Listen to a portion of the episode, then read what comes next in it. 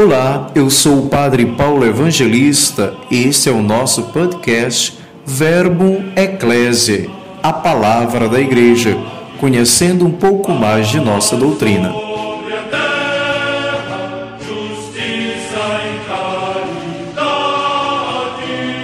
Olá, queridos. O nosso podcast de hoje tratará sobre o dogma mariano da maternidade divina.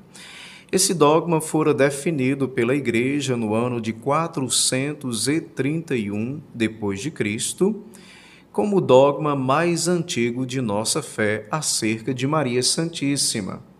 No Concílio de Éfeso, diziam os padres do concílio: Assim, os santos padres não duvidaram chamar a Santa Virgem de Deípara, ou seja, Mãe de Deus. Não no sentido de que a natureza do Verbo ou a sua divindade tenham sido de origem da Virgem Santa, mas no sentido de que, por ter recebido dela o santo corpo dotado de alma racional, ao qual também estavam unidos, segundo a hipóstase, o Verbo disse nascido da carne. O dogma da maternidade divina atesta, portanto, que Maria é mãe de Deus. Mãe de Deus não no sentido de que ela tenha dado a divindade ao Verbo, mas no sentido de que ela tenha dado a sua carne a sua condição e a sua natureza humana, para que nela o Verbo eterno de Deus, o Filho unigênito do Pai, se fizesse homem como nós. Atestar e afirmar o dogma da maternidade divina de Maria é afirmar também a divindade de Cristo.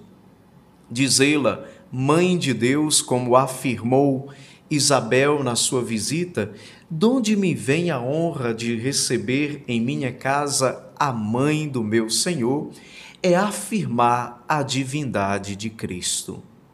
Assim como Maria emprestou a sua condição humana, a sua natureza, sua carne, seu sangue, para que o Verbo eterno de Deus Jesus Cristo se fizesse homem falasse-nos a nós com as nossas palavras e tocasse-nos com a nossa carne, também cada cristão é convidado a emprestar a Deus a sua vida, o seu coração, seus sentimentos, suas energias, o seu ser, para que Cristo seja visto, amado também no nosso tempo.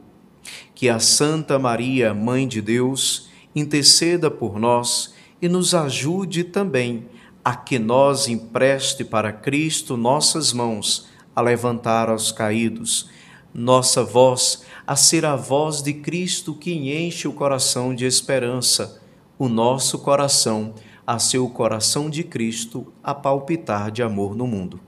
Interceda por nós, a Virgem Maria.